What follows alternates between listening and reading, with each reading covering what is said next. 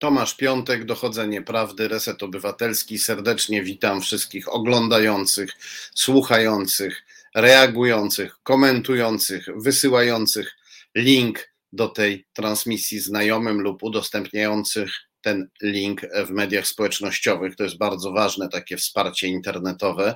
A jeszcze e, ważniejsze jest wsparcie finansowe, nawet mikrofinansowe. Każdy grosz się liczy. Serdecznie dziękuję wszystkim, którzy nas wspierają, wpłacając na konto Fundacji Arbitror albo wspierając naszą zbiórkę na portalu zrzutka.pl A szczególnie gorąco witam i pozdrawiam Sławomira Jastrzębskiego, który jest naszym dzisiejszym producentem wykonawczym, czyli sponsorem obywatelskim. Każdy z Was może być takim sponsorem, bo innych sponsorów to jest bardzo ważne, nie mamy. Nie mamy sponsorów komercyjnych, nie mamy sponsorów tym bardziej rządowych.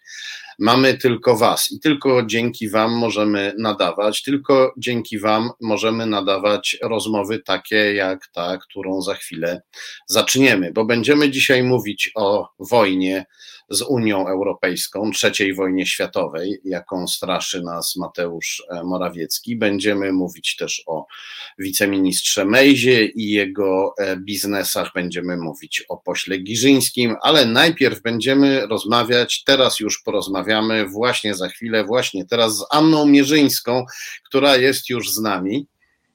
Dobry wieczór, witam wszystkich. Dobry wieczór. Anno, ty śledzisz od pewnego czasu intensywnie arabskojęzyczne media społecznościowe, żeby zobaczyć, jaka tam dominuje opowieść o, o migracji przez Białoruś do Unii Europejskiej, czyli o tej tragedii, którą, która dzieje się na naszych granicach z czynnym udziałem e, zbirów Łukaszenki, no i niestety również polskich e, żołnierzy i i funkcjonariuszy Straży Granicznej, którzy zachowują się jak, jak zbiry. Co o tym e, szlaku przerzutowym, tak to nazwijmy, wiedzą e, arabskojęzyczni użytkownicy mediów społecznościowych, o czym do siebie piszą, jaki przekaz powielają, jaki przekaz do nich dociera, co oni, jak ta podróż, która się tutaj, jak widzimy, tragicznie może skończyć na naszej granicy, jak ta podróż jest im przedstawiana? To jest w ogóle ciekawe, ponieważ ja obserwuję te arabskojęzyczne media przez cały październik i widzę, jak się zmienia ten przekaz. Może nie tak o 180 stopni, ale pojawiają się nowe elementy. Jeszcze jakieś dwa tygodnie temu y, w zasadzie cały przekaz był o tym, żeby jechać na wycieczkę na Białoruś i potem do Unii Europejskiej, y, najczęściej do Niemiec. Ale I wycieczka. To taka, tak, to miała być taka wycieczka turystyczna, bo pobyt turystyczny w Mińsku, tam ileś dni w hotelu przewidziane, transfer z lotniska do hotelu, no wszystko jak na wczasy. E, z wizą oczywiście wszystko załatwione. Potem był przewidziany dla chętnych spacer, maksymalnie 20 km. Ostatnio czytałam ofertę, gdzie wyszczególniono nawet, że po stronie białoruskiej idzie się na tym spacerze 3 km, a po stronie polskiej około 10 km. No i tam jak się wychodzi po stronie polskiej po tym spacerze, to czeka kolejna taksówka, która przewozi do Niemiec. I tyle. I to jest reklamowane przez agencje turystyczne, biura podróży? Przez biura podróży bliskowschodnie i przez, znaczy przez biura podróży. No tak się przedstawiają w sieci. Na razie nie sprawdzałam jeszcze, na ile są prawdziwe, ale ich oferty wyglądają y, biznesowo, powiedzmy.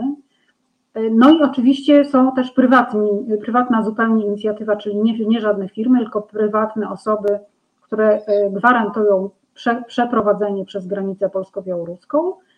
I są też osoby, które nie chcą żadnych pośredników, tylko same zbierają chętnych i indywidualnie w takich e, bez wsparcia żadnego dodatkowego jadą na Białoruś, żeby się przedostać do Niemiec. Te osoby, które oferują te przeprowadzanie lub biura podróży, mm, no mają różne pakiety, pełen, może być pakiet z pełnym komfortem, y, czyli wszystkie transporty wliczone, taksówki, opieka, y, y, prawda, podawanie mm, według trasy, według Google, pilnowanie tej trasy, lot, wszystko wliczone w cenę. Może być taki pakiet, a może być pakiet, który obejmuje na przykład tylko wizę białoruską i lot do Mińska i stamtąd już trzeba sobie radzić samodzielnie. Więc oferty są bardzo różnorodne, cały czas jest ich bardzo dużo, mimo że Łukaszenka w trakcie zmieniał, zmienił zasady przyznawania wiz i to zmienił tak bardzo dziwnie, jak to na niego przystało.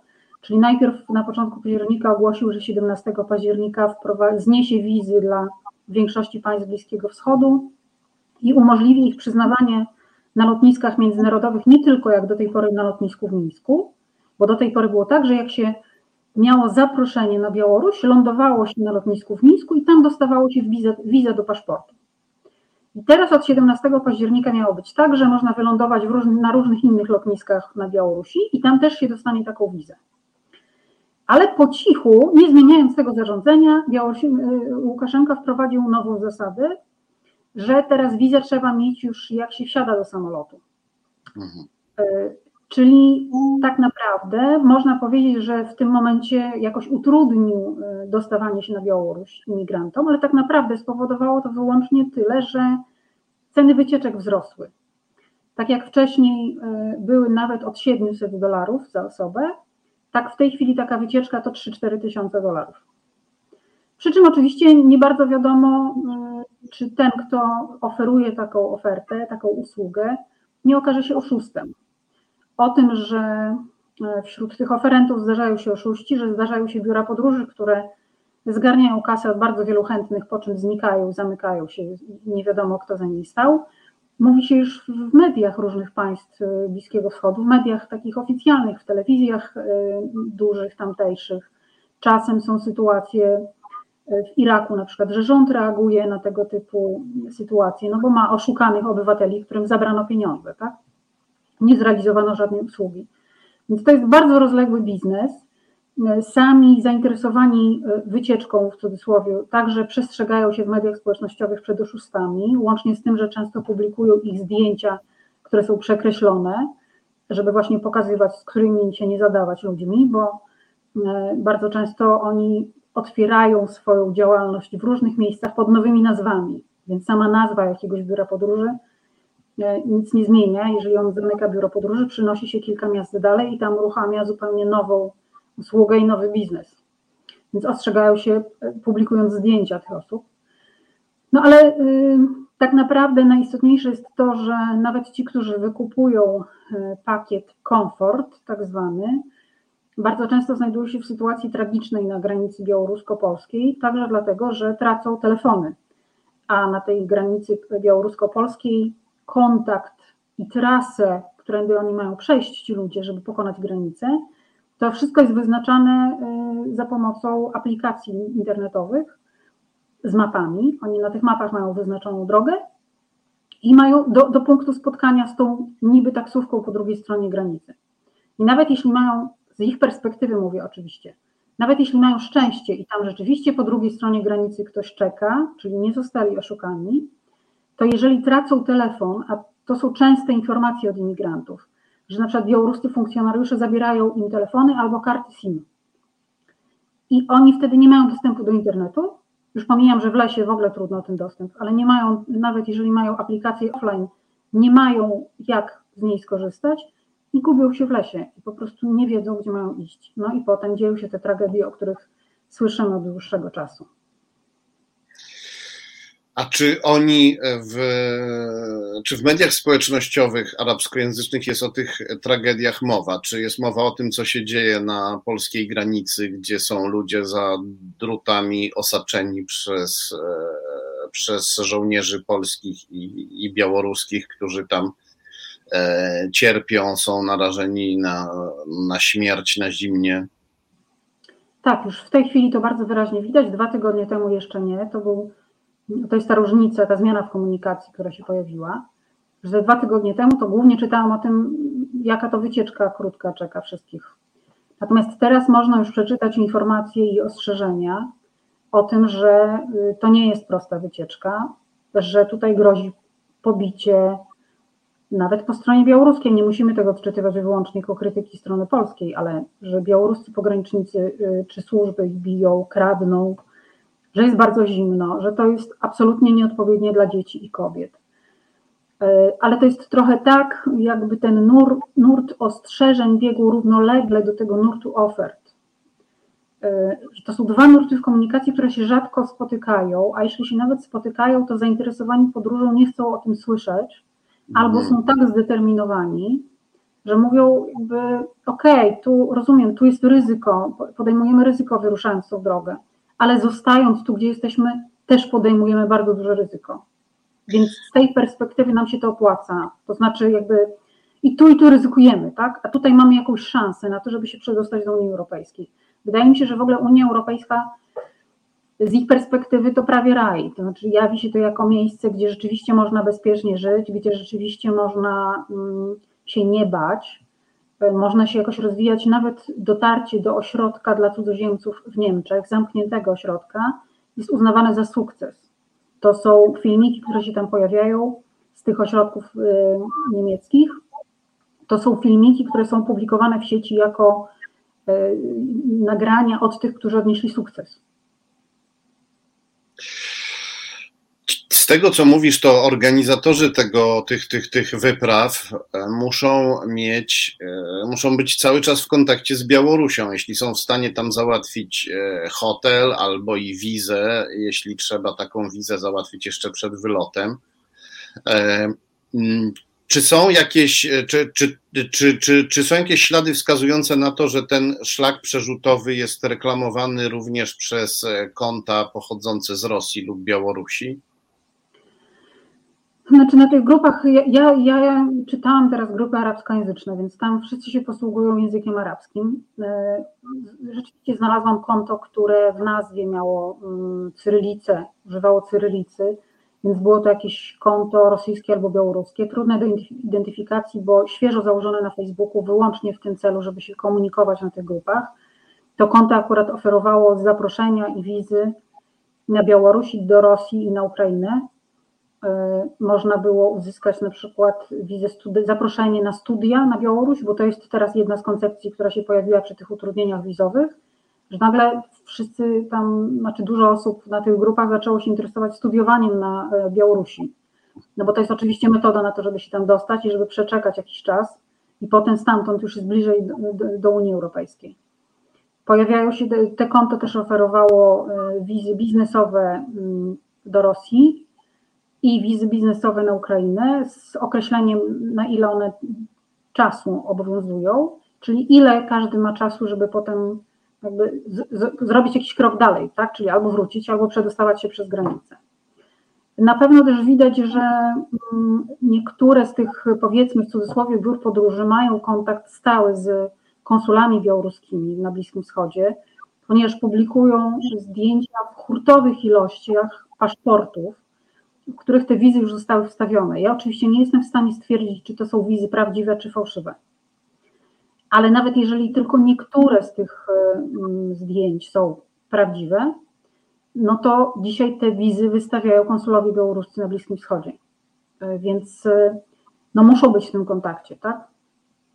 E, I nawet jeżeli to jest to utrudnienie, że nie można tej wizy uzyskać na lotnisku w Mińsku, co spowodowało, że iluś imigrantów na lotnisku w Mińsku koczowało długo, E, były też takie filmy, które pokazywały ludzi na, śpiących na korytarzach lotniska, na ławkach lotniskowych. Było ich naprawdę bardzo dużo, e, bo to ten problem ze zmianą przepisów się pojawił. No to teraz mówię, wszyscy już e, czekają tylko na wklejenie wizy na Bliskim Wschodzie. Informacja jest taka, że na wizę się czeka 10-14 dni, a potem można już jechać. Znalazłam na przykład ofertę taką podróżniczą, kiedy podróż się zaczyna 1 listopada. Czyli nawet to, że już mamy zimę, czy 1 listopad, no to już jest okres zimowy zasadniczo, a przynajmniej wiadomo, że będzie bardzo zimno, tak, w nocy w lesie, to nie powoduje przerwania tych y, podróży. I też chciałabym zaznaczyć jeszcze jedno, że y, to, co jest najgorsze w tych y, mm, publikacjach w social media, to to, że mamy całą masę ogłoszeń z jednej strony od ludzi, którzy ogłoszeń, wpisów powinienem powiedzieć, od ludzi, którzy y, już są na tej granicy polsko-białoruskiej i potrzebują pomocy. Nie ma dnia i nie ma nocy, żeby nie pojawiały się nowe zdjęcia i nowe filmy z ludźmi, którzy proszą o pomoc prosto z lasu. Dość często są to ludzie, którzy są po stronie białoruskiej, co ważne. To nie jest tak, że jak oni są po stronie białoruskiej, to są tam pilnowani przez pograniczników, czekają w jakichś świetnych miejscach i jest im tam dobrze i dopiero jest źle, jak przejdą na stronę polską. Nie, bardzo wielu prosi o pomoc, będąc po stronie białoruskiej. Poza tym niestety pojawiają się też praktycznie codziennie wpisy od rodzin osób, które zaginęły. Przynajmniej, zaginęły przynajmniej w takiej perspektywie, że od bardzo długiego czasu nie ma z nimi żadnego kontaktu. Od 10 dni, na przykład od 20. Jest też, był też w ostatnich dniach wpis, e, w którym rodzina prosiła o kontakt, rodzina 19-latka, Syryjczyka, który zaginął i kiedy oni się dowiedzieli o tym, że z Bugu wyłowiono ciało 19-latka, który w czasie pokonywania tej rzeki, żeby przejść przez granicę, utonął, no to oni prosili o kontakt, czy to jest, żeby zidentyfikować ciało, czy to jest ciało ich bliskiego. I to są rzeczy, z którymi, które się dzieją non-stop. Obserwując te social media, trzeba się borykać codziennie. Wśród zaginionych są mężczyźni, są kobiety i są dzieci. No i ja cały czas pamiętam takie zdjęcie dziewczynki e, w letniej sukience z dużymi oczami, kilkuletniej, której szukała, której poszukiwała rodzina, która z i była y, y, córką mężczyzny, który wyruszył na granicę. Oni we dwójkę wyruszyli na granicę. E, no i szukaliśmy jej na filmach różnych z lasu, żeby zobaczyć, czy to ona, czy nie ona. I ja też szukałam na tych filmach i sobie zdałam sprawę, że to bardzo trudno powiedzieć, bo, te, bo ci ludzie po tym pobycie w lesie przy po iluś dniach wyglądają dziś zupełnie inaczej. To są zmęczeni, wycieńczeni ludzie, którzy są e, no, w sytuacji skrajnej. I te zdjęcia dziewczynki w letniej sukience tak bardzo nie przystawały do rzeczywistości, której mogła się znajdować teraz, że naprawdę trudno było porównywać dzieci, które widzieliśmy na zdjęciach. Na szczęście ci ludzie się znaleźli po jakimś czasie, okazało się, że są w jakimś ośrodku dla cudzoziemców w Polsce, nie mieli telefonów, nie było z nimi kontaktu. Czy, e, czy tam, czy, czy, czy wśród osób opowiadających o, o, o nieszczęściach na, na granicy, w, czy, czy w tych relacjach o, o tej tragedii, albo czy w apelach osób poszukujących zaginionych, może też zmarłych potencjalnie członków rodziny, czy tam jest złość, czy ktoś jest obwiniany, e, na przykład e, przemytnicy, Łukaszenko, Polska, Unia Europejska? W tych, w tych wpisach rodzin, które szukają, albo osób, które proszą o pomoc, nie ma. Znaczy, to nie, jakby nie jest ten moment, w którym oni się zastanawiają nad winą, tylko na, to, to są jakby zupełnie fundamentalne kwestie, w którym nie ma jeszcze miejsca na takie refleksje.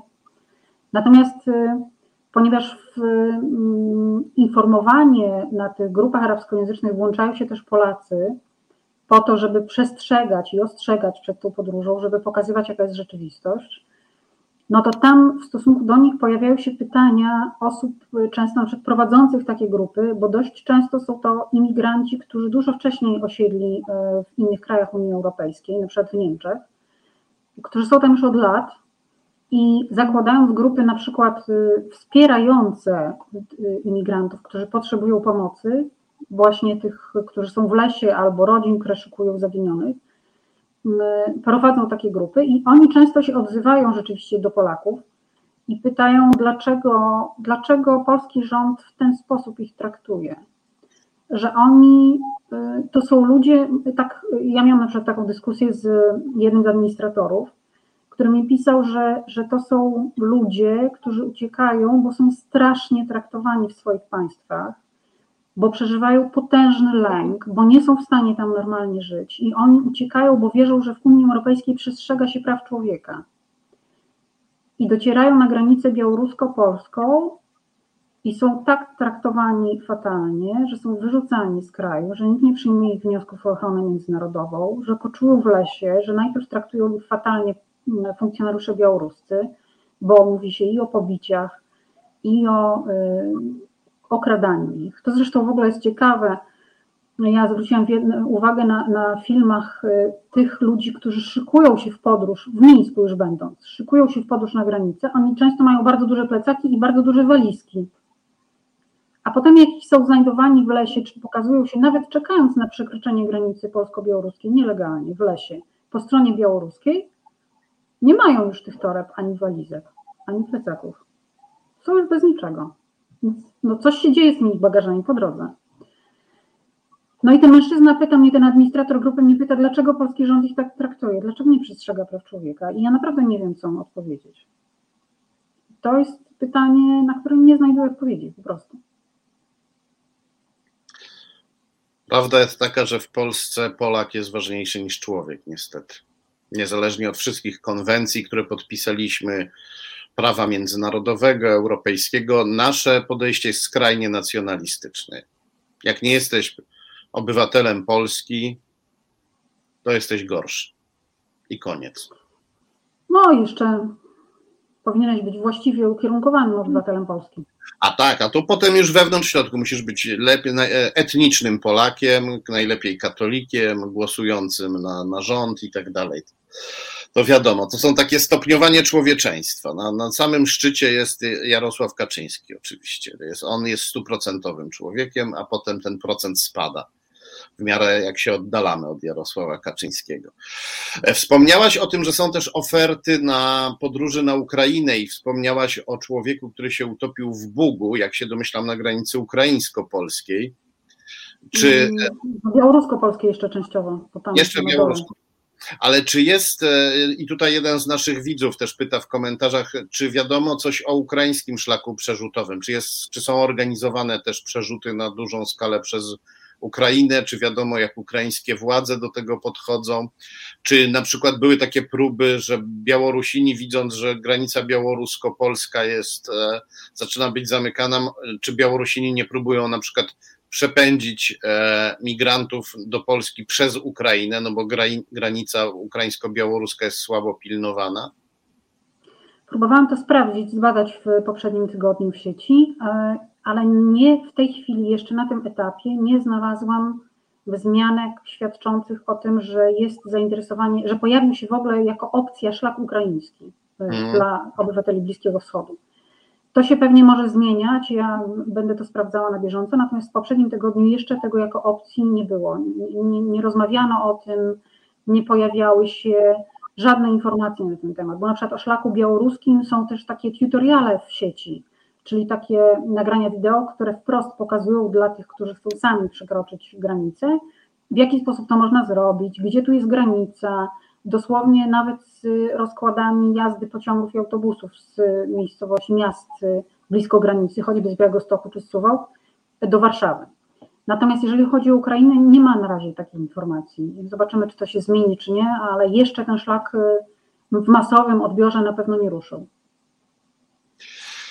Wspominałaś też na Twitterze, że oprócz śledzenia kont arabskojęzycznych, śledziłaś też e, konta e, pisowskie i napisałaś taki tweet, że Polska się, że po e, obserwacji kont pisowskich czy też pisolubnych stwierdzasz, że Polska dzieli się na dwie różne Polski w tej chwili. Tak, no ja y, obserwuję inne bańki internetowe y, intensywnie, różne są te bańki. Miałam taką sytuację, y, dzisiaj zresztą specjalnie szykując się do naszego programu powtórzyłam ten układ.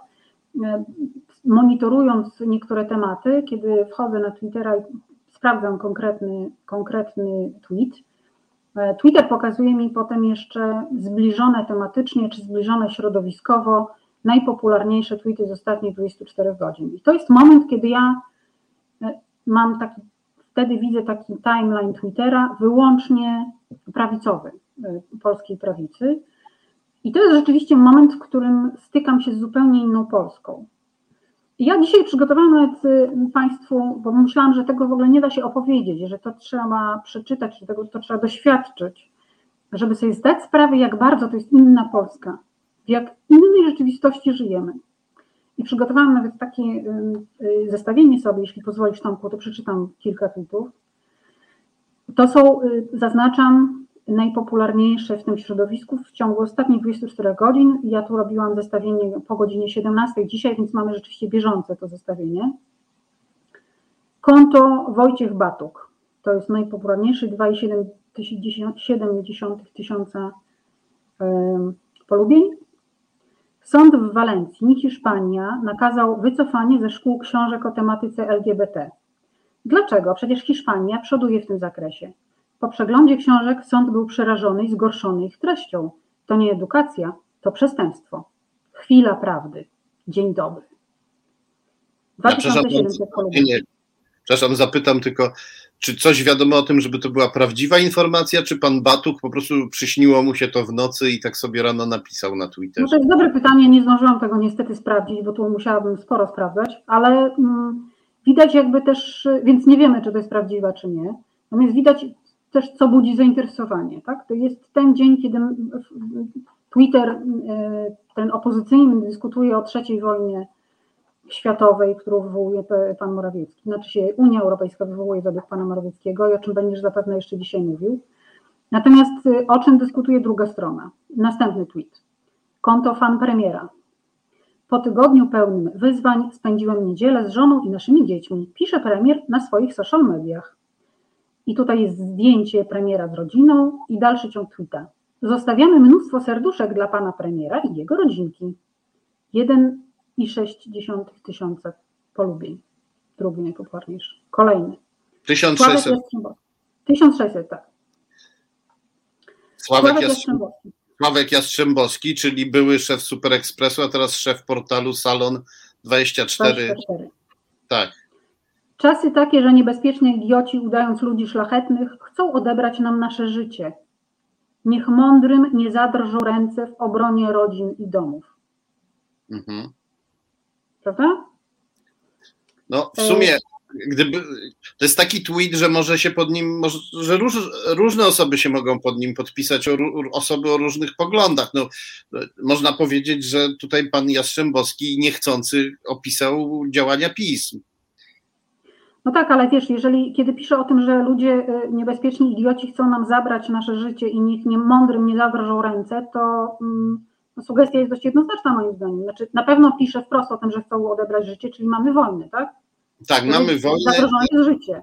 Tak, tak. I nie precyzuję, czy chodzi o wojnę z migrantami, czy chodzi już o wojnę z Unią Europejską, trzecią wojnę światową premiera Morawieckiego, ale można to, ktoś mógłby zrozumieć, że chodzi o wojnę z Rosją, e, a ci niemądrzy ludzie udający szlachetnych i tak dalej, to pisowcy na przykład, którzy działają no, na. Tak napisał, żeby pewnie nikt specjalnie nie mógł się przyczepić, natomiast na pewno mamy wojnę ja też się dzisiaj zastanowiłam, że w takim razie mamy wojnę rzeczywiście światową, no bo tu Unia Europejska atakuje, tu Białoruś, więc po prostu wszyscy nas atakują.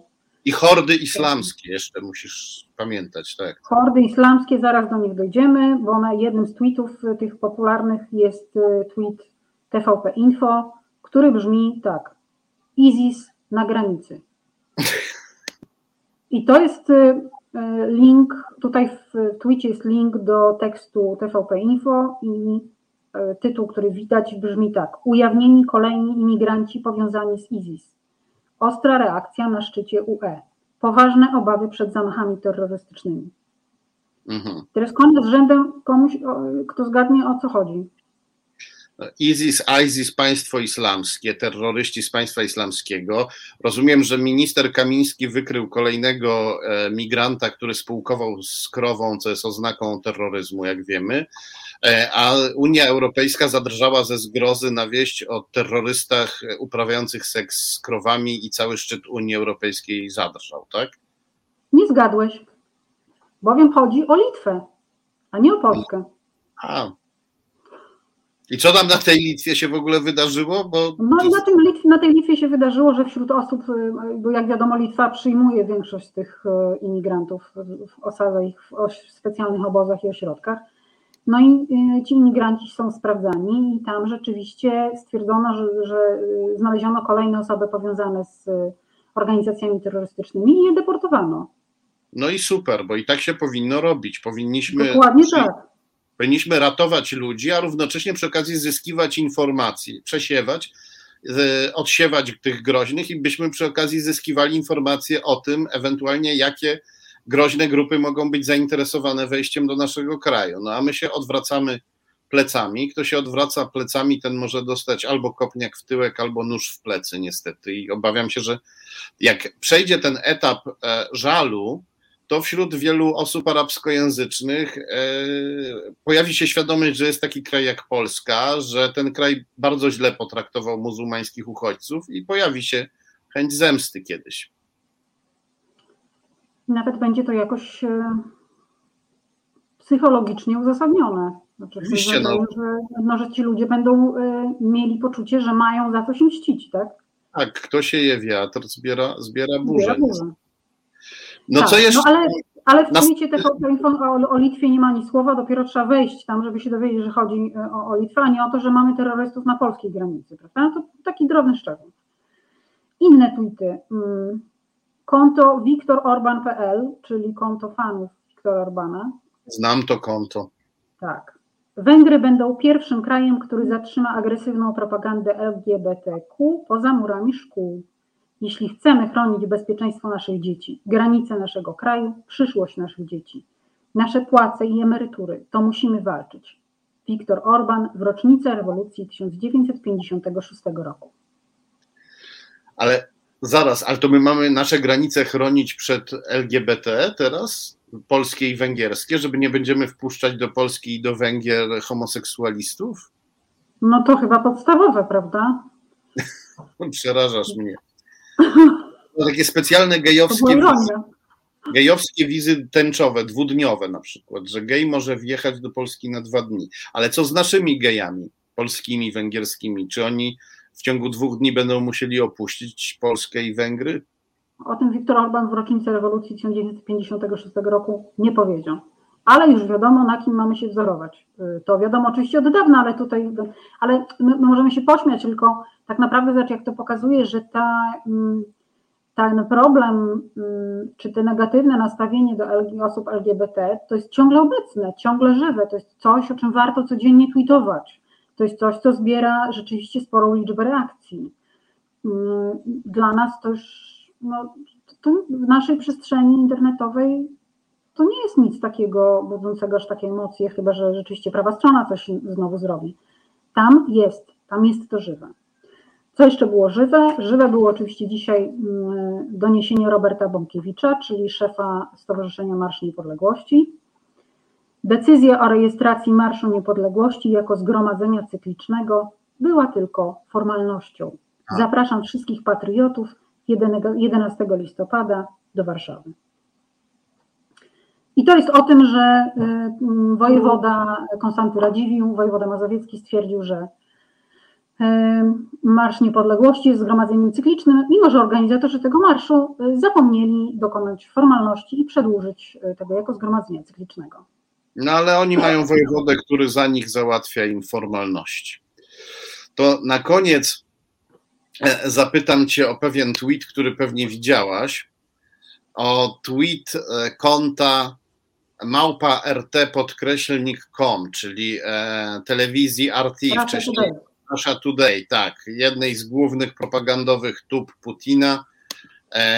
Ta stacja telewizyjna na swoim i ten portal, bo to jest stacja i portal, na swoim profilu, na swoim koncie na Twitterze zamieścili artykuł E, portalu oczywiście Russia Today, RT, o przemowie Morawieckiego e, w, e, w, w Parlamencie Europejskim i o wywiadzie, którego udzielił na temat tego, że tutaj Unia Europejska chce nam wypowiedzieć trzecią wojnę światową. I tweet na temat tej przemowy i tego wywiadu składa się z dwóch słów. Wielka przemowa. Tak, e, tak putinowska, e, putinowski, putinowskie konto zachwala Mateusza Morawieckiego. No to w zasadzie nie ma co komentować, znaczy oni wszystko skomentowali sami. No, jeżeli Russia tutaj wzywa przemowę premiera Polski wielką mową, no to chyba świadczy to o tym, że wszystko jest jasne i to wszystko jest po linii Russia tutaj się podoba, więc Natomiast ja Ci dopowiem y, informację, którą nie wiem, czy zwróciłeś uwagę, ona nie była jakoś eksponowana. E, jak zupełnie, znaczy odwrotną nieco, może trochę dla poprawy nastroju, że y, ABW zdecydowała się prowadzić śledztwo w sprawie Aleksandra Jabłonowskiego, Wojciecha Olszańskiego. I to nie tylko, nie tylko jakieś sytuacyjne, bo tam chodzi o konkretną sytuację, z wiosny zresztą zdaje się, ale tak całościowo będzie to śledztwo obejmować całą działalność Aleksandra Jabłonowskiego, no to mówię o tym w takiej perspektywie, że lepiej późno niż wcale, czyli no może całe szczęście, że w końcu ABW się przyjrzy temu, co robi ów człowiek w Polsce. Tak, to ten człowiek, który organizuje pochody pod e, flagą Rosji imperialnej, skądinąd e, jeden z sojuszników Kornela Morawieckiego, ojca Mateusza Morawieckiego, o którym mówiliśmy i o którym będzie mowa. E, ty napisałeś... To jest ten człowiek, który wśród najbardziej radykalnych grup antyszczepionkowych w Polsce usiłuje zorganizować nowe ugrupowanie polityczne, którego częścią będzie regularna bojówka zwana Legionem Narodowym. E, ty napisałaś też, że e, a propos przemowy Morawieckiego i jego wywiadu, że straszenie trzecią wojną światową to e, stały chwyt. Rosyjskiej propagandy, tak, w ogóle mnie to zaskakuje, bo znaczy, cały czas mnie coś tu zaskakuje. Trzecia wojna światowa, wywoływanie trzeciej wojny światowej przez Zachód, przez Unię Europejską, przez Amerykanów, przez NATO, to jest stały motyw rosyjskiej propagandy. On jest do tego stopnia stały, że po tym do tej pory można było rozpoznać, że mamy do, do czynienia na przykład z portalem internetowym, który rozpowszechnia rosyjską propagandę. Że wystarczyło spojrzeć na to, że trzecia wojna światowa, którą wywołał Zachód, wiedzieliśmy już z czym mamy do czynienia. I teraz się okazuje, że te same słowa de facto mówi premier Morawiecki. Ja y, szczerze mówiąc nie bardzo wiem, jak mam sobie poradzić z tą świadomością. Musimy wyciągać wnioski, a moim zdaniem wniosek, na który należy wyciągnąć, zaczyna się na literę M, a kończy się na literę N. Słowo e, składające się z sześciu słów, dwie samogłoski, Właściwie jedna samogłoska dwa razy, samogłoska A, w środku J i D. Matko, powiedz to Majdan. No, nieznane są inne sposoby e, obalania e, prokremlowskiej władzy e, dążącej do autorytaryzmu. No, a Ukraińcy zrobili to dwa razy. I e, nie, nie. oczywiście ktoś bardzo się w Polsce postarał, żeby słowo Majdan się źle kojarzyło, kiedy na przykład słyszą je politycy opozycyjni, to zatykają uszy, chowają głowę pod stół i spod tego stołu słychać takie zduszone kwilenie, że Majdan to zbrodnia, krew, śmierć i tak dalej. Kiedy ja im przypominam, że to Janukowycz strzelał do ludzi, którzy pokojowo protestowali, że nikt na Majdanie nie wyszedł strzelać. Na Majdan wyszli ludzie pokojowo protestować, to słyszę w odpowiedzi, ale my nie możemy, my nie możemy mówić ludziom, idźcie na ulicę, jeśli to dla ludzi będzie w jakiś sposób ryzykowne. To ja mówię wtedy, aha, czyli jeśli PiS powie, nie protestujcie, bo was zastrzelimy, to wy powiecie swoim wyborcom, siedźcie grzecznie w domach, bo ten PiS jest bardzo zły. No i na to już żadnej odpowiedzi zwykle nie słyszę. Wiesz, Tomek, ale ja rozumiem polityków opozycji, kiedy tak mówią, bo to jest ryzykowne. I to nie tylko dla, jakby chodzi o polityków y, rządzących, ale też chodzi o podzieloną Polskę o to, co się dzieje, o to, że po, jakby po obu stronach jest y, coraz więcej grup radykalnych, mm, takich, które, czy po obu stronach, tych stron tak naprawdę jest już więcej. Po każdej z tych stron jest coraz więcej grup radykalnych, które bardzo chętnie włączyłyby się w działania e, realnie agresywne i przemocowe. Y, I, no i to jest pod tym względem rzeczywiście niebezpieczne w takim znaczeniu, że to jest też trudne do opanowania, bo ty mówisz o tym, żeby walczyć, żeby, żeby protestować, ja rozumiem, prodemokratycznie, czyli walcząc o demokrację. Natomiast wydaje mi się, że taka sytuacja mogłaby zostać wykorzystana do, przez wiele różnych grup i to byłoby niekontrolowalne. I tu jest. I to jest coś, czego ja się obawiam. I tu jest właśnie jakby sedno sprawy. Majdan był e, świetnie zorganizowany, choć oddolnie. Po prostu ludzie się wymieniali, przychodziła grupa sąsiadów, i z, e, zmieniała inną grupę sąsiadów, która wracała do domu się ogrzać i wyspać. I zawsze na tym placu było 100 tysięcy ludzi, prawda? Czy, czy kilkadziesiąt tysięcy, a w porywach nawet do kilkuset tysięcy ludzi. I e, pytanie, czy my się e, umiemy tak zorganizować? To jest ostatnie pytanie dotyczące tych dwóch podzielonych Polsk. Bo ja mam wrażenie, że przynajmniej na pierwszy rzut oka tamta strona sprawia wrażenie, no może nie całkowitego monolitu, ale jednak dużej spójności. Kiedy oni mówią my, to wiadomo o, jak, o kogo chodzi. Oni mają takie dość dobrze, jasne, wyraźne my. A kiedy my mówimy my, to nie bardzo wiadomo, jaki szeroki zakres to my ma. I, i czy ty widzisz e, potencjał taki, żebyśmy my byli w stanie się zorganizować, żeby za pomocą pokojowego, e, masowego protestu zakończyć e, niszczenie Polski i wyrywanie jej z, ze struktur Zachodu. No, wiesz co, ja myślę, że to jest y, trudne też dlatego, że my naprawdę podlegamy dezinformacji rosyjskiej od lat i y, jej celem głównym jest dzielenie społeczeństwa i, mm, i chaos.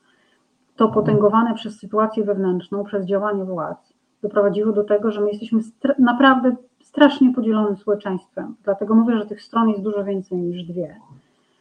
I myślę, że mielibyśmy spory problem z tym, żeby się zgodzić z tym, o co my walczymy i przeciwko komu. I, i z kim. Znaczy, że zaraz wszyscy by się tam y, pokłócili między sobą. Przy czym warto też pamiętać, że strona druga, czyli tak jak mówiłeś, my, czyli strona rządząca i prawicowa, to wcale nie jest monolit. Dzisiaj to też jest już bardzo podzielona strona. Ona oczywiście się jakoś trzyma, też dlatego, że no, jakby przynajmniej na poziomie zachowywania pozorów wiele środowisk jest zainteresowanych tym, żeby współpracować z władzą, tak? No bo to jest władza, która ma pieniądze, która ma instytucje, która ma siłę w szerokim rozumieniu tego słowa. Natomiast y, podzielone, podzielone jest to środowisko już okropnie i środowisko narodowe jest podzielone, i środowisko samej Zjednoczonej Prawicy, o czym wiemy. E, tworzą się tam takie zalążki grup, y, które myślą o perspektywie dalszej, tak? Co będzie po tym, jak obecna Zjednoczona Prawica się rozpadnie, kto z kim będzie współpracował. I to jest na poziomie takim mm, niejawnym, dlatego że lepiej jest zachowywać pozory, dziś bardziej im się to opłaca niż nie. Natomiast jeżeli dojdzie, będzie jakiś punkt krytyczny, który spowoduje, że ta Zjednoczona Prawica rzeczywiście przestanie funkcjonować razem, no to to się natychmiast porozpada na wiele różnych kawałków. I na koniec przyjdzie Putin i wyrówna. Albo jakiś następca Putina. Jak już będziemy taką magmą kompletnie e, e, rozdrobnioną na bardzo drobne banieczki. No ja się tak. tylko pocieszam, że wiesz, w polityce jest, polityka jest zawsze bardzo nieprzewidywalna, więc może nie wyrówna. Może nie wyrówna, może w Rosji coś się zmieni. Ale to straszna myśl, że musimy czekać, że, że, że jedyną nadzieją mógłby być jakiś nowy Gorbaczow. To to jest straszna myśl. myśl to, bo to pokazuje, jak bardzo Polska jest bierna i niesamodzielna. W ogóle same straszne myśli nas nachodzą. No. No, lepiej. Taka rzeczywistość. Właśnie, lepiej patrzeć e, rzeczywistości w oczy niż chować głowę w piasek. Bardzo Ci dziękuję za tę trudną, ale ważną rozmowę. Dziękuję również. I do zobaczenia. Pozdrawiamy Annę Mierzyńską bardzo serdecznie, a my już za chwilę porozmawiamy o III wojnie światowej, wojnie Mateusza Morawieckiego z Unią Europejską i o tym, kto mu w tej wojnie, jacy patroni, sojusznicy, jakie wzory jacy koledzy mu mm, sekundują, przyświecają. Ale najpierw poproszę naszego realizatora Filipa, którego bardzo pozdrawiam i który dzielnie realizuje dzisiejszą transmisję. Poproszę naszego realizatora Filipa o porcję muzyki. Reset Obywatelski działa dzięki Twojemu wsparciu. Znajdź nas na zrzutka.pl. Tomasz Piątek, Dochodzenie Prawdy, Reset Obywatelski. Państwo zapewne słyszeli o tym, że Mateusz Morawiecki e, straszy nas e, trzecią wojną światową, którą miałaby nam wypowiedzieć Unia Europejska, chociaż jesteśmy jej członkiem. No i straszy Unię Europejską, że jeśli Unia Europejska wypowie nam trzecią wojnę światową, to my te odpowiemy e, za pomocą wszelkich możliwych środków. Nie wiem, co to znaczy. No, bomby atomowej nie mamy, ale pisowski publicysta Janecki straszył niedawno, że jedna polska dywizja pod e, wodzą ministra Błaszczaka może przejechać przez Niemcy jak masło i dojechać tam do Brukseli i ją, nie wiem, zbombardować, ostrzelać, żeby nauczyć rozumu. E, czy to o to chodzi? No, jak słyszeliście, pisowska bańka być może nawet nie zauważyła, że mamy trzecią wojnę światową z Unią Europejską, albo zaraz możemy mieć. Więc jeśli znacie kogoś z takiej bańki, to możecie mu pokazać tę transmisję i pokazać ten e, screen, który za chwilę pokażemy, ten skan.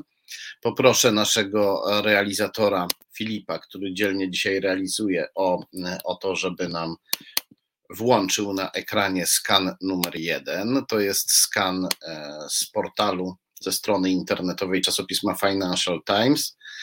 E, widzimy tutaj, że Morawiecki po angielsku to jest, no ale jak ktoś chce, to sobie oczywiście przetłumaczy. Morawiecki e, straszy e, Unię Europejską, straszy Brukselę, e, upominając ją, aby nie zaczynała trzeciej wojny światowej. E, niemal w tym samym czasie, na, podczas tego samego e, szczytu, jeśli to można tak nazwać, tak to, tak to na, można nazwać. W tym samym czasie i w tym samym miejscu Mateusz Morawiecki, poproszę o skan numer e, dwa, spotyka się z kim? To też pewnie wielu z nas już widziało, ale warto przypomnieć, spotyka się z Marine Le Pen, szefową francuskiego Frontu Narodowego, która jest zdecydowanym wrogiem Unii Europejskiej, domaga się e, rozwiązania Unii Europejskiej albo wyjścia Francji z Unii Europejskiej. No i oczywiście pani Marine Le Pen, jak zapewne wielu z Was słyszało, e, gorąco popiera Władimira Putina. Poproszę o skan numer 3 gorąco popiera Władimira Putina i jest przez niego popierana, nie tylko w formie uścisków dłoni. Partia pani Marine Le Pen, Front Narodowy, brała miliony od kremlowskich oligarchów, o czym już mówiliśmy e, wcześniej, nieraz. Jak się to ma do samego Morawieckiego? Poproszę o skan numer 4. Warto to przypomnieć, ponieważ e, łatwo o tym zapominamy. Ojciec Mateusza Morawieckiego i jego polityczny mentor, człowiek, który go wprowadził do polityki, Kornel Morawiecki, e, kilka lat temu prosił Putina o gest życzliwości, występował w e, kremlowskich mediach, udzielił wywiadu rosyjskiej agencji RIA Novosti. Prosił Putina o gest życzliwości, mówił, że wschodnia Ukraina to bardziej Rosja niż Ukraina. I Mm, Morawiecki robił to tak naprawdę od co najmniej od 2008 roku, a gdy w 2014 roku e, Rosja napadła na Ukrainę, jego e, zachowania, jego postawa prorosyjska i antyukraińska jeszcze bardziej się wzmogła. Swoje antyukraińskie i prokremlowskie artykuły publikował na łamach mm, gazety, która się nazywała Gazeta Obywatelska Prawda jest ciekawa. Poproszę o skan numer 5.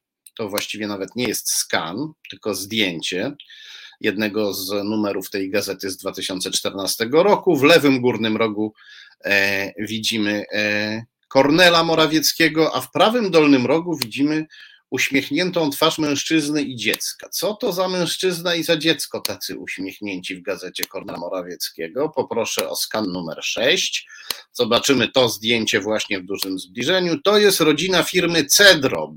To jest reklama firmy Cedrob, na którym szczęśliwa rodzina spożywa drób i wędliny dla twojej rodziny. Firma Cedrob, wielka firma mięsno-drobiarsko-wędliniarska, reklamowała się w absolutnie niszowej gazetce Cornela, czyli wyrzucała, można powiedzieć, pieniądze w błoto, ponieważ e, te reklamy docierały do znikomej ilości, do znikomej liczby odbiorców. I każdy, kto pracował w reklamie, marketingu, mediach, e, wie, że wielkie firmy się raczej, raczej nie rozpraszają swojego przekazu i swoich pieniędzy na takie drobne media. Więc jeżeli ta gazeta wydawała pieniądze reklam, na reklamę u Morawieckiego, to zasilała gazetę Kornela Morawieckiego pieniędzmi z powodów raczej nie biznesowych, tylko politycznych. Tak się składa, że firma Cedrop to nie tylko drób i wędliny dla Twojej rodziny, to również paliwa.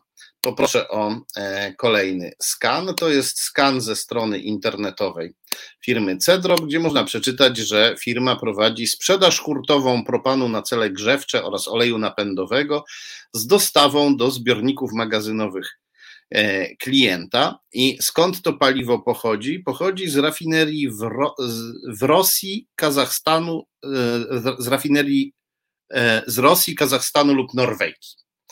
Jak widać, czyli Morawiecki był sponsorowany przez importera rosyjskich i postsowieckich paliw. Jak się to ma do samego Mateusza Morawieckiego i jego postawy, to już trochę wiemy, ale jak prześledzimy jego karierę bliżej, to się dowiemy jeszcze więcej. Poproszę o e, skan numer 8. To jest e, skan e, z prospektu, w którym Bank Morawieckiego, a właściwie jedna z firm należących do Banku Morawieckiego, BZWBK, reklamowała pakiet, reklamowała towar, który się nazywał Arka Prestiż Akcji Rosyjskich. Czytamy tam, że wbrew postrzeganiu, wbrew potocznemu postrzeganiu w ostatnim czasie przeprowadzono w Rosji wiele ważnych reform, a rząd podejmuje działania na rzecz ocieplenia klimatu inwestycyjnego. Nie należy jednak zapominać, że pakiet rosyjski, mimo swojego potencjału, charakteryzuje się bardzo wysoką zmiennością, która w dużej mierze wynika ze znacznego uzależnienia spółek od cen surowców. Akcja Pre Prestige Arka Prestiż akcji rosyjskich, przepraszam, tak się nazywa ten, ten, ten, ten, ten, ten towar sprzedawany, ten pakiet akcji. Arka Prestiż akcji rosyjskich będzie inwestować co najmniej 66% aktywów w akcje i instrumenty finansowe o podobnym charakterze, a co najmniej 50% aktywów subfunduszu będzie lokowana w akcje spółek, dla których podstawowym obszarem działalności jest Rosja. O czym mówimy? W tym czasie, kiedy BZWBK oferował swoim klientom ten pa pakiet pasztet, chciałoby się powiedzieć. Wiadomo już było, że Rosja e, wraca na stare tory carsko-bolszewicko-kremlowskie tory tyranii, nieprzewidywalnej, w której władca wszystko może, może każdemu odebrać biznes, może wypowiedzieć wojnę z dnia na dzień, e, tyranii, w której nie ma wolnej prasy kontrolującej poczynania władzy, tyranii, w której każdy inwestor jest e, niebezpieczny i wystawiony na łaskę i niełaskę tej władzy. I BZWBK, Bank Morawieckiego, e, sprzedając ludziom te akcje, doskonale o tym wie. Skoro uspokaja ich, mówiąc, że tylko część tych akcji to będą akcje rosyjskie, a część z tych akcji będzie gdzieś indziej. Czyli tworzy się taki mieszany właśnie pakiet pasztet, żeby uspokajając ludzi tym, że on jest zdywersyfikowany i tam są nie wszystkie akcje są rosyjskie, wcisnąć ludziom towar no, nieprzewidywalny, niebezpieczny, e, mało wiarygodny, jakim są akcje przedsiębiorstw rosyjskich wydanych na łaskę i niełaskę kapryśnej władzy. No, e, robienie czegoś takiego to jest ewidentne wspieranie e, Kremla. Kremla, który jak każda tyrania zawsze potrzebuje pieniędzy i szuka inwestorów, choćby po to, żeby ich później ograbić. Ale na tym e, konszachty Banku Morawieckiego i jego firm z Rosją się nie kończą. Poproszę o skan numer 9. To jest e, rekomendacja strategii prywatyzacji PKP Cargo, jaką dla tej e, państwowej spółki w 2011 roku przygotował kto? E, Bank Mateusza Morawieckiego, BZWBK. Poproszę o następny skan, a właściwie zdjęcie. To jest taka tabelka z, tego, mm, z tej rekomendacji. I w niej wśród, to jest tak zwana shortlista, czyli krótka lista przedsiębiorstw wstępnie rekomendowanych jako te, które mogłyby kupić polską spółkę PKP Cargo. I e, kogo, e, kogo tutaj widzimy? Na samym dole tego skanu podkreślona na żółto jest firma Wtaraja Gruzowa Kampania, Poproszę o następny e, skan numer 11. To jest zbliżenie tej samej strony. Widać tutaj wyraźniej, że wśród e, firm rekomendowanych e, jako potencjalny nabywca polskiej spółki PKP Cargo jest Wtaraja Gruzowa Kompania, która należy do tego pana. Poproszę o skan numer 12 do tego pana po lewej, bo tego pana po prawej chyba wszyscy rozpoznajemy. To jest dwóch przyjaciół. Po lewej wielki kremlowski oligarcha, a wcześniej dygnitarz, szef e, rosyjskich kolei Władimir Jakunin. Po prawej dyktator i morderca Władimir Putin. Ci e, dwaj e, panowie są przyjaciółmi od bardzo dawna. Jakunin, no Putin to wiadomo, były funkcjonariusz sowieckich służb KGB, później szef kremlowskich służb specjalnych FSB. E, Władimir Jakunin służył zarówno w KGB, jak i w FSB. W KGB się zasłużył, był, można powiedzieć, asem wywiadu, działał w Nowym Jorku e, e, jako pierwszy sekretarz rosyjskiej misji przy ONZ. Co jeszcze wiemy o Jakuninie? No Jakunin się bardzo Polską interesuje, między innymi storpedował budowę portu rzecznego w Kędzierzynie Koźlu, wykorzystując do tego, co jest straszne, również e, funkcjonariuszy polskich służb, a dokładnie polskiego kontrwywiadu, funkcjonariuszy ABW, którzy raczej powinni bronić E, Polski i polskich biznesów przed Jakuninem, a tymczasem oni pomogli mu storpedować e, budowę portu rzecznego w Kędzierzynie Koźlu, bo to nie odpowiadało interesom Jakunina. Artykuł na ten temat, znakomity, e, bardzo szczegółowy, dokładnie udokumentowany, napisał Grzegorz Rzeczkowski w Gazecie Wyborczej. Kto chce, może sobie wygooglać, serdecznie polecam. No ale Jakunin jest w Polsce znany również z tego, uwaga, tu poproszę o skan numer 13. Jakunin jest znany również z tego, że po upadku komunizmu wraz z żoną Natalią nawrócił się na wojujące prawosławie. Razem z żoną promuje i sponsoruje tak zwany Światowy Kongres Rodzin, organizację partnerską założycieli słynnej polskiej antykobiecej, antygejowskiej i antyzachodniej organizacji Ordo Juris, której zawdzięczamy zaostrzenie zakazu aborcji w Polsce. To jest skan artykułu z Gazety Wyborczej na ten temat. To, co widzą Państwo podkreślone na czerwono, to są linki do tekstów e, źródłowych. Także gdyby ktoś chciał, może sobie też wygooglać ten tekst w Gazecie Wyborczej i posprawdzać te wszystkie, te wszystkie linki.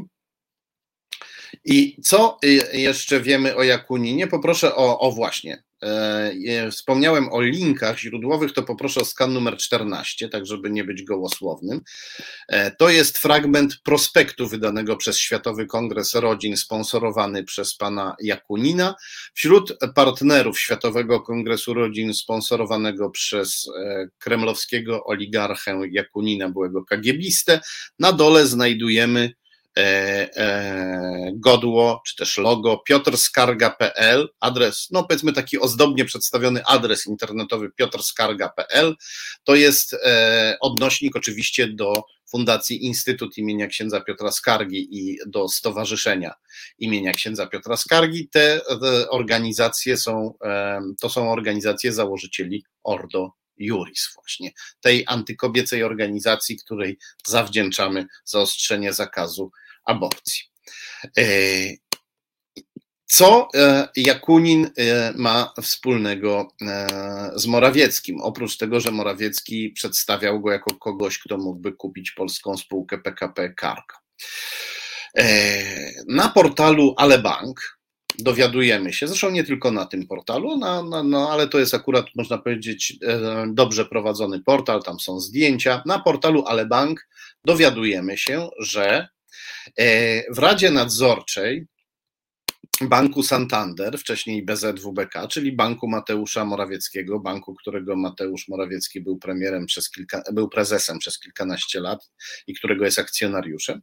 Dowiadujemy się, że w Radzie Nadzorczej Banku Mateusza Morawieckiego zasiada David Hexter. To jest właśnie ten pan, którego tutaj e, widzimy. Gdyby ktoś nie dowierzał, nie pamiętał, że e, Santander Bank to jest Santander Bank Polska, to jest bank Mateusza Borawieckiego, czyli BZWBK, to poproszę o jeszcze skan, jeszcze o skan numer 16 z e, internetowego monitora sądowego i gospodarczego. Widzimy na górze napisane Bank Zachodni WBK Spółka Akcyjna, Rada Nadzorcza, nazwisko Hexter, imię David, e, rok 2013 na górze w adresie internetowym widać. Właśnie wtedy pan David Hexter wszedł do Rady Nadzorczej Banku Mateusza Morawieckiego.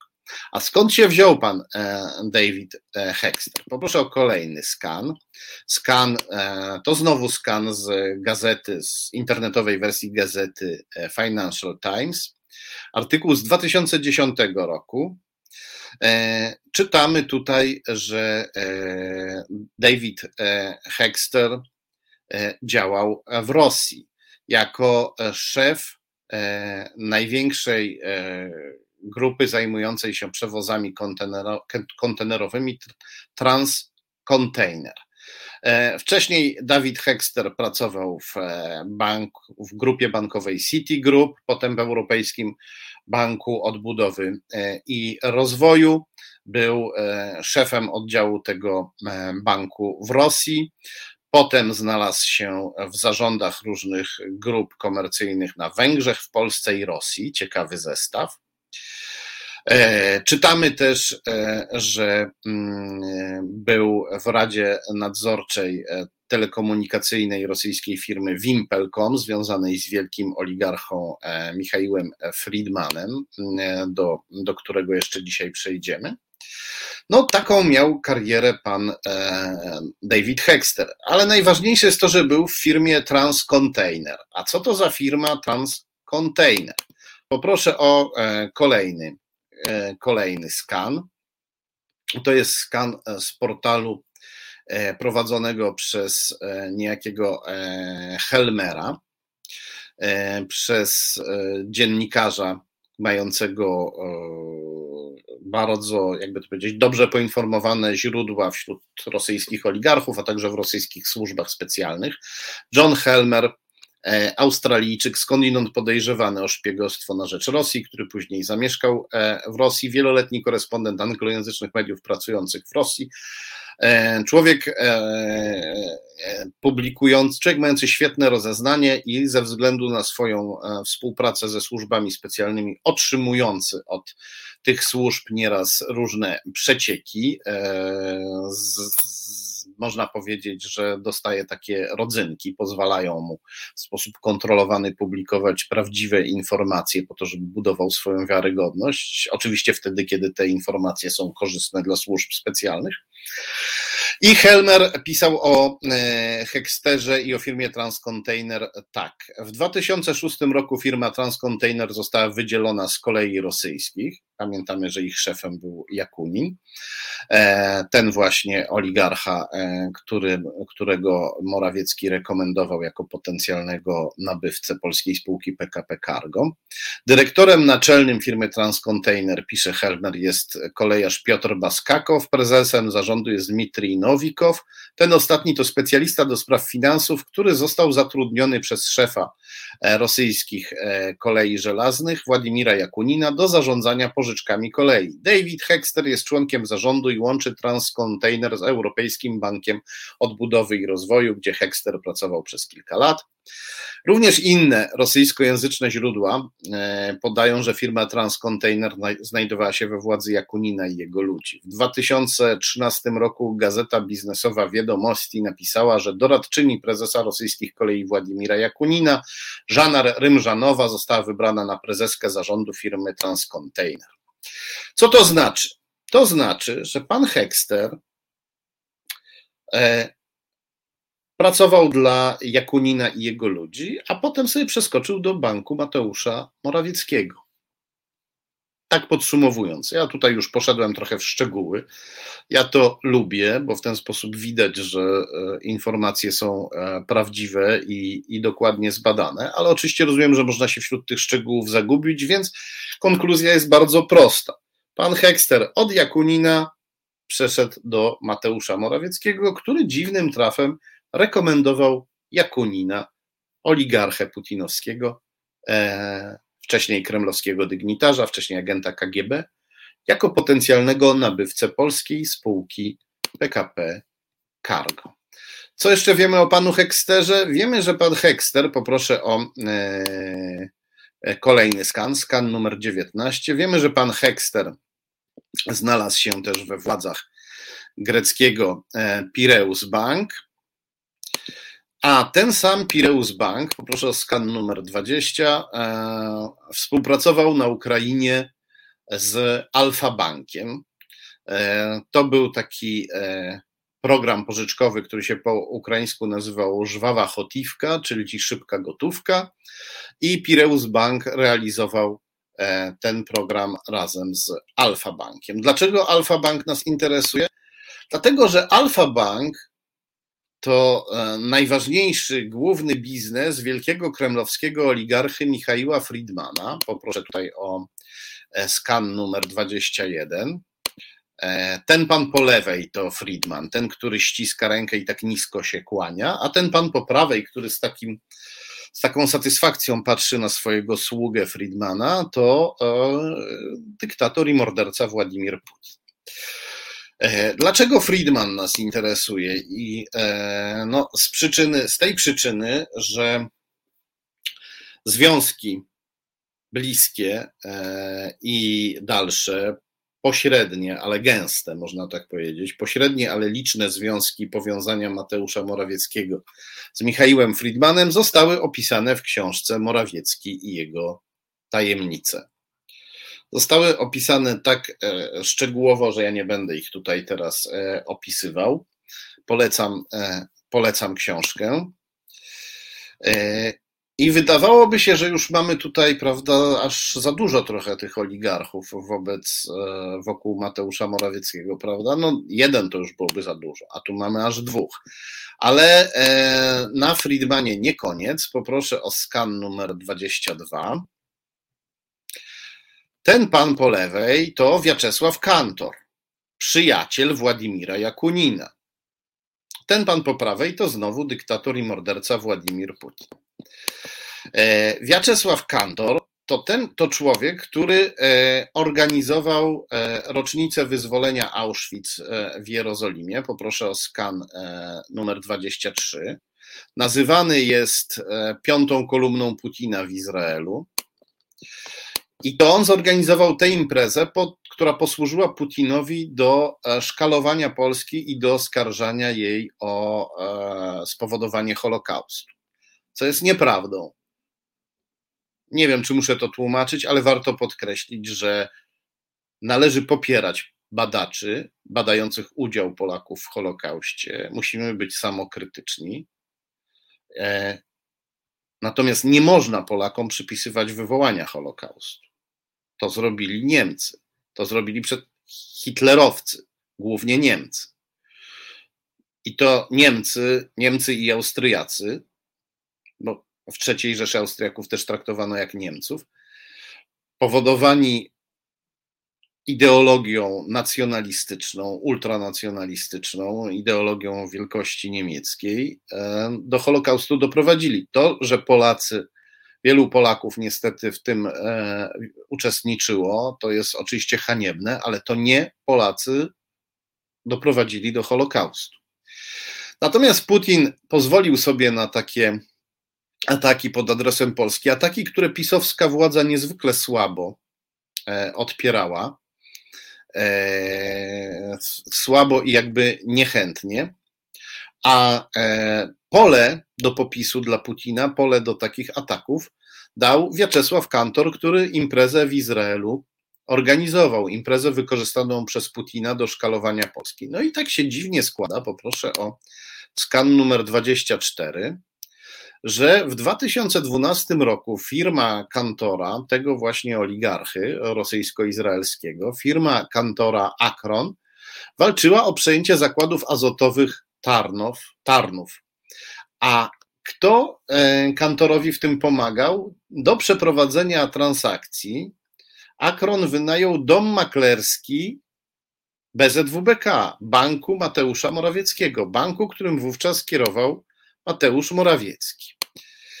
E, I tak się e, też składa, że proszę sobie wyobrazić, nasza opozycja, Platforma Obywatelska to odnotowała. Poproszę o e, skan numer 25. E, szef klubu Platformy Obywatelskiej Sławomir Neumann przypomniał, że to właśnie kierowany przez Morawieckiego Bank Zachodni BZWBK pośredniczył w próbie przejęcia azotów Tarnów przez rosyjską spółkę, spółkę należącą do Kantora. No, proszę Państwa, kiedy Putin oskarża, kiedy Putin z kantorem wylewają na Polskę wiadro pomyj, krwawych pomyj, to wydawałoby się, że cała opozycja powinna walić w bębny i nieustannie przypominać, że z tym samym kantorem Mateusz Morawiecki robił biznes. No ale tak się składa, że poseł Neumann akurat to odnotował, a potem e, sprawa została zapomniana. I tak to niestety jest. Nawet kiedy nasza opozycja wyjmuje na chwilę głowę z piasku i mówi ruski ład, to e, potem znowu tę głowę w piasek chowa. Tu warto przypomnieć rozmowę, którą odbyliśmy e, w dochodzeniu prawdy z Marcinem Dumą, specjalistą od badania opinii publicznej, który mówi, że wiara naiwna w to, jakoby PiS był antyrosyjski, jest ciągle bardzo mocno ugruntowana w ludziach i nieustannie ludziom liderzy opozycji powinni przypominać, że PiS jest narzędziem Rosji. Nieustannie.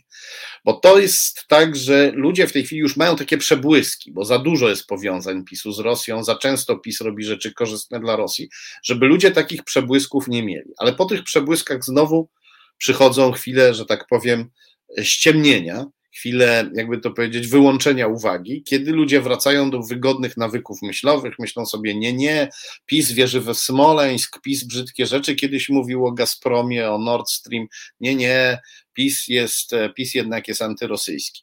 I e, niestety nawyki myślowe e, zmienia się długo, potrzeba dużo czasu, żeby zmienić nawyk myślowy i dlatego o takich sprawach trzeba nieustannie przypominać o tych sprawach.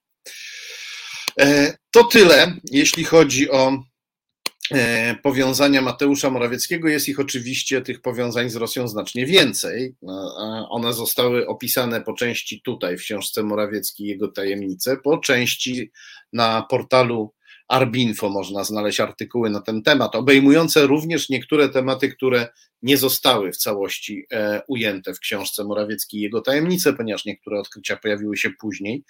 Gorąco polecam tę książkę, a my już za chwilę przejdziemy do e, posła i wiceministra Łukasza Mejzy, który, e, u którego zaobserwowano pewnego rodzaju, jakby to powiedzieć, nieśmiałość, wzbrania się wzbrania się e, przed e, e, ujawnieniem. Zaobserwowano, że wzbraniał się przed ujawnieniem swojego oświadczenia majątkowego, natomiast nie był nieśmiały i nie wzbraniał się przed opowiadaniem w mediach brukowych o bieliźnie swojej partnerki seksualnej. My się zajmiemy raczej tymi sprawami biznesowymi, aczkolwiek o partnerce też za chwilę wspomnimy, ale o tym za chwilę, ponieważ najpierw poproszę naszego dzielnego realizatora e, Filipa o kolejną chwilę muzyki. Znudzeni mainstreamowymi newsami? Czas na reset obywatelski, zaangażowane dziennikarstwo. Tomasz Piątek, Dochodzenie Prawdy, Reset Obywatelski. Pozdrawiam wszystkich, którzy oglądają, pozdrawiam wszystkich, którzy teraz dołączyli. E, pozdrawiam wszystkich, którzy komentują, oprócz e, komentatora, który pozwolił sobie na obrzydliwy, antysemicki komentarz. I proszę naszego e, realizatora Filipa, żeby tego komentarza nie pokazywał. Komentarza nie będę cytował, on się odnosił do tego, że dwóch spośród wymienionych wcześniej przeze mnie w poprzedniej części oligarchów rosyjskich, e, Michał Friedman i Wiaczesław Kantor, to, to Żydzi. E, to nie ma żadnego e, znaczenia. E, kto jest jakiego pochodzenia czy wyznania. Władimir Jakunin, inny oligarcha powiązany z Morawieckim, to przedstawiciel wojującego prawosławia i, że tak powiem, etniczny Rosjanin, Słowianin. Inny kremlowski oligarcha, który miesza w Polsce, Alisher Usmanow, jest muzułmaninem to też nas zupełnie nie interesuje. Interesuje nas tylko, czy ktoś jest sojusznikiem demokracji, wolności, równości i braterstwa, czy też ktoś działa na rzecz tyranii pragnącej te wartości zniszczyć. Tylko to nas interesuje, a to, czy ktoś jest przy tym Żydem, muzułmaninem, Polakiem, Rosjaninem, to ma e, dla nas, e, to nie ma dla nas znaczenia. Liczy się to, czy robisz dobrze, czy robisz źle, czy pomagasz e, złu, czy pomagasz dobru. Tylko to się liczy. Przejdźmy do jednego z pomniejszych, ale, nie, ale malowniczego mm, pomocnika zła, jakim jest e, poseł i e, w tej chwili już wiceminister od kultury i sportu, wiceminister w Ministerstwie Kultury i Sportu e, Łukasz Mejza, który w gazecie bulwarowej, by nie powiedzieć brukowej, w gazecie, która kiedyś była trochę lepszą gazetą niż jest teraz, też nie będę jej e, nazywał, e, opublikował e, taką, jakby opublikował, no pozwolił sobie na taką ustawkę z dziennikarzami i fotografami tego dziennika, którzy opublikowali taki, jakby to nie wiem nazwać, fotoromans. Poproszę tutaj o skan numer 26. Taki no, artykułem tego nie nazwę no taki materiał, w którym widzimy zdjęcie wiceministra z jego partnerką Klaudią. Wiceminister sportu to wielki romantyk, zawsze wybieram Klaudii Bieliznę. No to e, jakby pierwsze zdanie zaprzecza drugiemu, e, moim zdaniem. To znaczy, no może no to, że ktoś się chwali tym, że wybiera partnerce bieliznę, pokazuje, że żaden z niego romantyk. Ale e, pytanie, po co to? No, mm, politycy robią takie rzeczy, kiedy chcą ocieplić swój wizerunek. Wizerunek e, wiceministra ucierpiał nieco na tym, że wiceminister wzbraniał się przed ujawnieniem oświadczenia majątkowego. No, ale jeżeli chciał w ten sposób ocieplić swój wizerunek, to trochę trafił jak kulą w płot, ponieważ każdy, kto ma trochę oleju w głowie, czytając to od razu myśli, za co minister kupuje tę bieliznę swojej partnerce i jak zarabia na życie. E, no i tak się składa, że to akurat można dość łatwo sprawdzić, przynajmniej w, te, w, pewnej mierze. E, wystarczy kliknąć, e, wystarczy wejść na serwis rejestr IO oparty na Krajowym Rejestrze Sądowym. Poproszę o skan numer 27. To jest skan właśnie z tego serwisu. I tutaj widzimy, że minister, wiceminister Łukasz Mejza jest dumnym prezesem i wspólnikiem w firmie noszącej dumną nazwę Meiza Business Group. Wcześniej się nazywała Vinci Neoclinic, a jego partnerem w tej firmie jest e, Tomasz Guzowski. Był, przepraszam, e, był wspólnikiem i członkiem zarządu, potem odszedł i pewnie odkąd e, wspólnik i menedżer Guzowski odszedł, to firma się nazywa już nie Vinci, tylko Meiza. Taka zmiana. E, tak czy inaczej, Mejza razem z Guzowskim tę firmę założył i razem z nim ją e, zarządzał, i razem z nim nią zarządzał przez rok. Ciekawe, e, jakie tam były przepływy pieniężne. To byłoby bardzo ciekawe, ciekawe sprawdzić.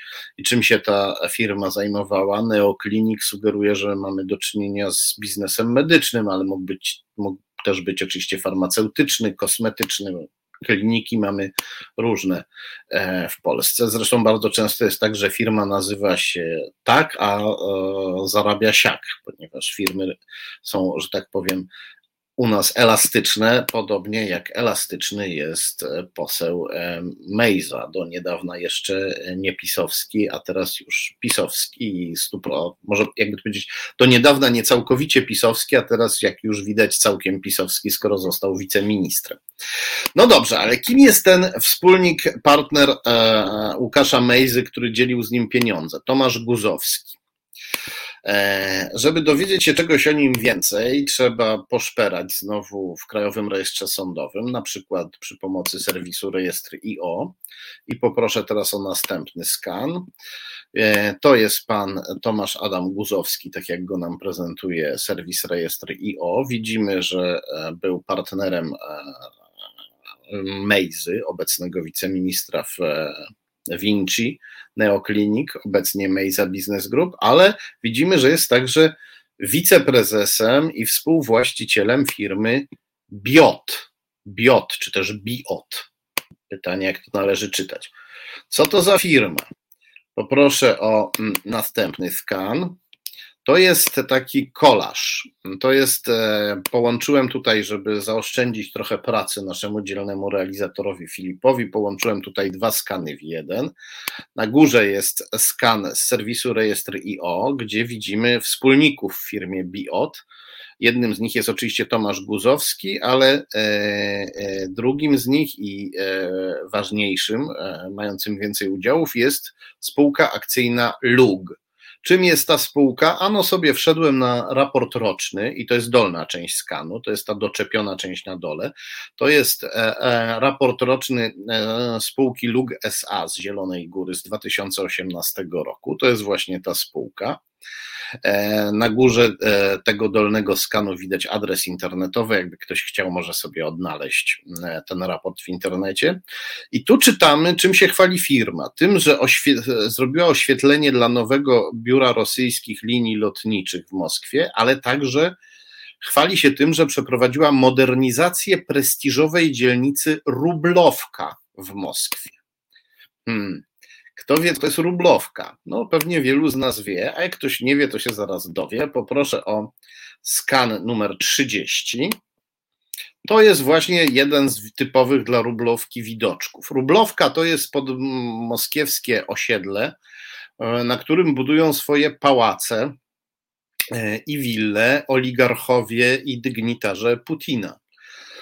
Zatem takich partnerów biznesowych ma wiceminister pisowski Łukasz Mejza. Jego mm, partnerem, współzałożycielem wspólnej spółki był e, Tomasz Guzowski, który współpracuje z kolei z firmą modernizującą, jak widać, te dzielnice kremlowskich oligarchów pod Moskwą. To osiedle, to jakby to powiedzieć, tę krainę bajek, krainę baśni. Nie wiem, jak to nazwać, kiedy patrzę na te pałacyki. No cóż, tak mieszkają oligarchowie e, rosyjscy, i, a nawet czasami jeszcze lepiej mieszkają. No ale, mm, bo są też tacy, którzy taki pałac pod Moskwą e, w Rublowce traktują jak takie, jakby to powiedzieć, mieszkanko służbowe w pobliżu stolicy, a jeszcze potężniejsze pałace mają na przykład w jakichś bardziej odludnych miejscach. No ale mm, jak widać, E, ci tutaj oligarchowie i dygnitarze mieszkający, nawet gdyby któryś z nich miał tylko jeden taki pałac, to też nie powinien narzekać. No chyba, że na, na architekta, bo wygląda to koszmarnie. Na pewno nie może narzekać na metraż.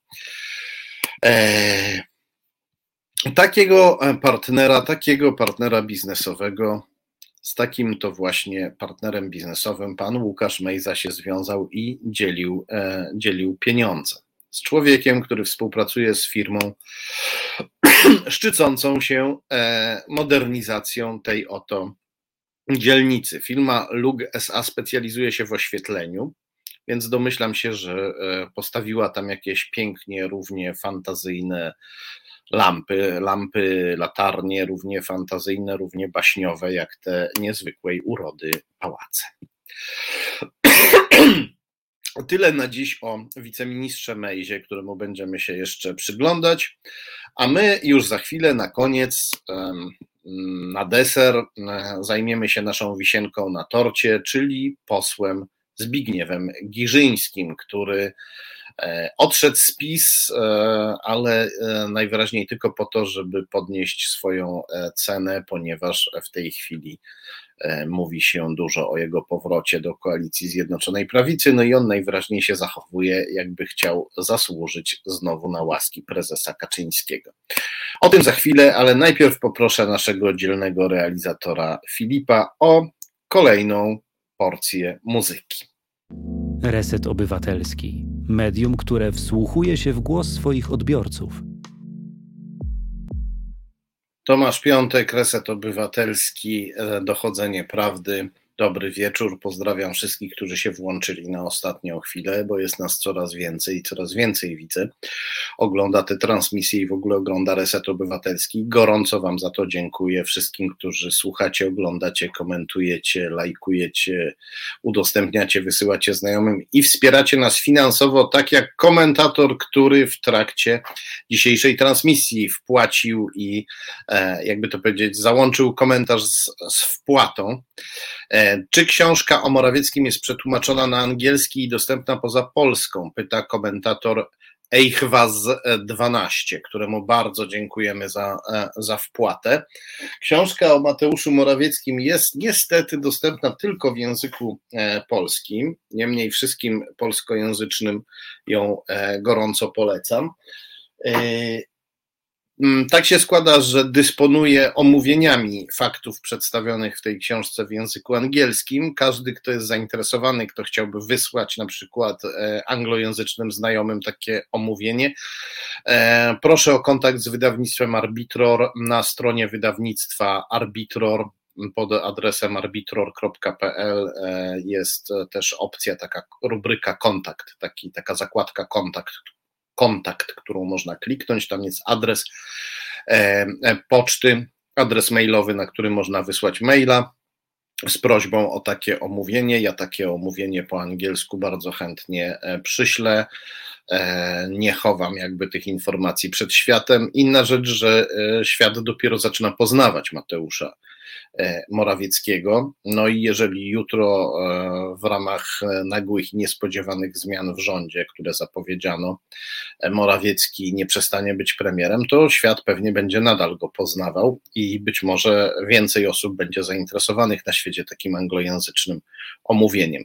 Gdyby ktoś chciał takie omówienie po angielsku, takie memo, jak to się mówi na temat Mateusza Morawieckiego i jego wschodnich powiązań po angielsku, proszę kontakt kontakt z wydawnictwem Arbitror, które wydało e, tę książkę i które wydało e, również tę książkę, Ryzyki Przyjaciele, Wielkie Żniwo, tom drugi książki Ryzyki Przyjaciele. Media informowały o pierwszym tomie, o drugim tomie milczą, więc serdecznie zachęcam, żeby informować znajomych o tym, że drugi tom tej książki wyszedł. Można go kupić między innymi na stronie wydawnictwa Arbitror, ale także w normalnych e, sklepach, księgarniach. Bardzo polecam. E, powiem też, że również w tej książce jest mowa o jednym z oligarchów, o których mówiliśmy w poprzedniej części programu, Michał Friedman, powiązany e, z Mateuszem Morawieckim, ma zaskakująco dużo powiązań z siecią sklepów Żabka, która jak wiadomo której właściciele, jak wiadomo, sponsorowali Tadeusza e, Rydzyka. Z Rydzykiem jest też powiązany kolejny nasz dzisiejszy już ostatni bohater, poseł Giżyński, który odszedł z PiS, e, rzekomo się pogniewał na Jarosława Kaczyńskiego, a teraz E, mówi się o tym, że chce znowu wesprzeć Jarosława Kaczyńskiego i jego rządy, tylko za większe pieniądze, więc jakby to jego odejście miałoby być taką formą targowania się. No i poseł Giżyński najwyraźniej stara się bardzo e, zasłużyć znowu na łaski e, Jarosława Kaczyńskiego. Poproszę o skan numer 31. Skan numer 31 to jest znowu taki kolaż z dwóch e, skanów. E, to na górze to jest poseł, e, ten pan na górze, przepraszam, to jest poseł Giżyński. Na dole jest fragment artykułu prawicowego portalu, który relacjonuje wybryki posła Giżyńskiego w studiu TVN24.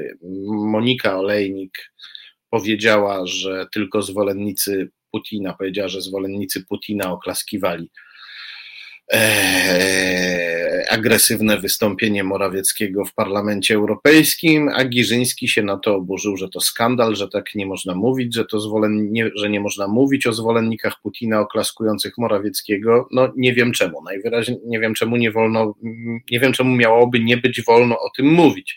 Najwyraźniej poseł Giżyński pragnie tuszować e, fakt oczywistego sojuszu PiS i premiera Morawieckiego ze zwolennikami, ze zwolennikami Putina. E, tutaj, jak wiecie, kiedy się mówi pisowcom, że służą Rosji, to oni od razu wyciągają zazwyczaj taki argument, że Smoleńsk był i, i, i to ma niby świadczyć o tym, że PiS jest antyrosyjski, albo e, wyciągają argument pod tytułem Nord Stream 2 E, czyli Niemcy z Rosjanami wybudowali gazociąg, e, Niemcy to Zachód, e, Zachód jest zły, prorosyjski, bo Niemcy wybudowali gazociąg Nord Stream 2, a Tusk popiera Niemcy, a więc jeśli popiera Niemcy, to popiera, to popiera Nord Stream 2, więc popiera Rosję i tak dalej. Znamy te wszystkie takie dosyć obłędne tłumaczenia. Obłędne, kiedy się tylko przypomni, co Tusk zrobił w 2014 roku, żeby wesprzeć Ukrainę przeciwko przeciwko Rosji. Monika Olejnik e, skontrowała posła Giżyńskiego, przypominając mu, że PiS nie zrobił e, nic, choć rządzi od sześciu lat w Polsce, nie zrobił nic, żeby powstrzymać Nord Stream 2, e, mimo że Duda klękał przy biurku Donalda Trumpa, kiedy ten był prezydentem USA. No, szukanie pomocy u Donalda Trumpa przeciwko Rosji jest absurdalne. Oczywiście było absurdalne, bo Donald Trump został prezydentem USA z łaski Rosji dzięki rosyjskim manipulacjom. E, ogłosił wprawdzie, że będą sankcje przeciwko Nord Stream 2, ale potem się po cichu z tego wycofał, a, a, a jedyne co osiągnął tym głośnym ogłaszaniem sankcji, to to, że zdenerwował Niemców Niemcy nie lubią czuć się zdominowani przez Amerykanów i kiedy e, się ich straszy takimi sankcjami, to w Niemczech, e, w Niemcach rośnie chęć do współpracy z Rosją, choćby po to, żeby pokazać Amerykanom, że są samodzielni. Więc e, również to działanie Donalda Trumpa przewrotnie pomogło Rosji, podobnie jak opowieści o tym, że przesunie wojska amerykańskie z USA do Polski. Coś, ta wiadomość oczywiście wywoła u polskiej prawicy wielką e, radość, natomiast nie powinna była jej wywołać, bo e, tego rodzaju działania to rozbijanie solidarności NATO, to zniechęcanie Niemców do NATO, a NATO w Europie i nie tylko w Europie bez Niemców istnieć nie może. NATO potrzebuje e, i Niemców, i Wielkiej Brytanii, i Francji, i, i, Ameryki, i nas. Potrzebuje naszej solidarności. Nie może być tak, że nagle e, największe mocarstwo w NATO zaczyna, e, daje psztyczek w nos innemu i a głaszcze inne po głowie, bo w ten sposób się doprowadza, do, w ten sposób się skłóca sojuszników. To wszyscy, ja tutaj staram się to tak jakby to powiedzieć takim prostym językiem tłumaczyć, można powiedzieć, trochę jakbym opisywał e, układ sił na podwórku, ale istnieją na ten temat analizy ekspertów, mówiące o tym, jak bardzo te działania Donalda Trumpa były, były e, szkodliwe dla spójności NATO. Polecam te, e, te analizy, jeśli ktoś chce się już wczytać w to dokładnie ze wszystkimi szczegółami. A my wracamy do tego pana, do posła e, Giżyńskiego. Otóż poseł Giżyński, który tutaj tak właśnie e, burzył się i próbował e, ukrywać prostą prawdę, że PiS i Morawiecki są sojusznikami Putina, ten sam poseł Giżyński, i poproszę tutaj o kolejny skan, e, o tak, to jest skan numer 32. Ten sam poseł Giżyński jest w zarządzie organizacji, która się nazywa Towarzystwo Azji i Pacyfiku. E, kolegą Giżyńskiego z zarządu i szefem, prezesem tej organizacji jest Adam Marszałek, e, który jest również szefem wydawnictwa Adam Marszałek. Ten skan, który Państwo widzą, to jest taki właśnie znowu kolaż. Po lewej to jest skan serwisu rejestr.io, gdzie widzimy, że Giżyński pod skrzydłami prezesa marszałka zasiada w zarządzie Towarzystwa Azji, Azji i Polityku, a po prawej widzimy, że Adam Marszałek ma, ma to wydawnictwo. E, to jest to po prawej, to jest, jakby to powiedzieć, nagłówek strony internetowej wydawnictwa Adam Marszałek.